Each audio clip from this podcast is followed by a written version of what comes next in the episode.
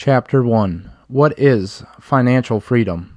There are many ways to express financial independence, hence, it is not easy to achieve it. Financial freedom defined. Financial freedom is also known as financial independence.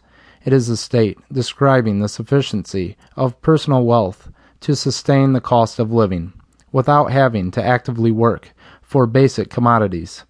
The income is greater than the expenses for financially independent people. Assets anything a person possesses that can be liquidated when he or she incurs debt. On the other hand, liability is the responsibility of a person to provide compensation for debt incurred. Age and income are not the basis of financial independence. Anyone can be considered financially independent, regardless of how old or young or how much he or she earns for a living. However, the capacity to generate money enough to suffice their need, aside from their primary occupation, is what matters in the aspect of financial independence.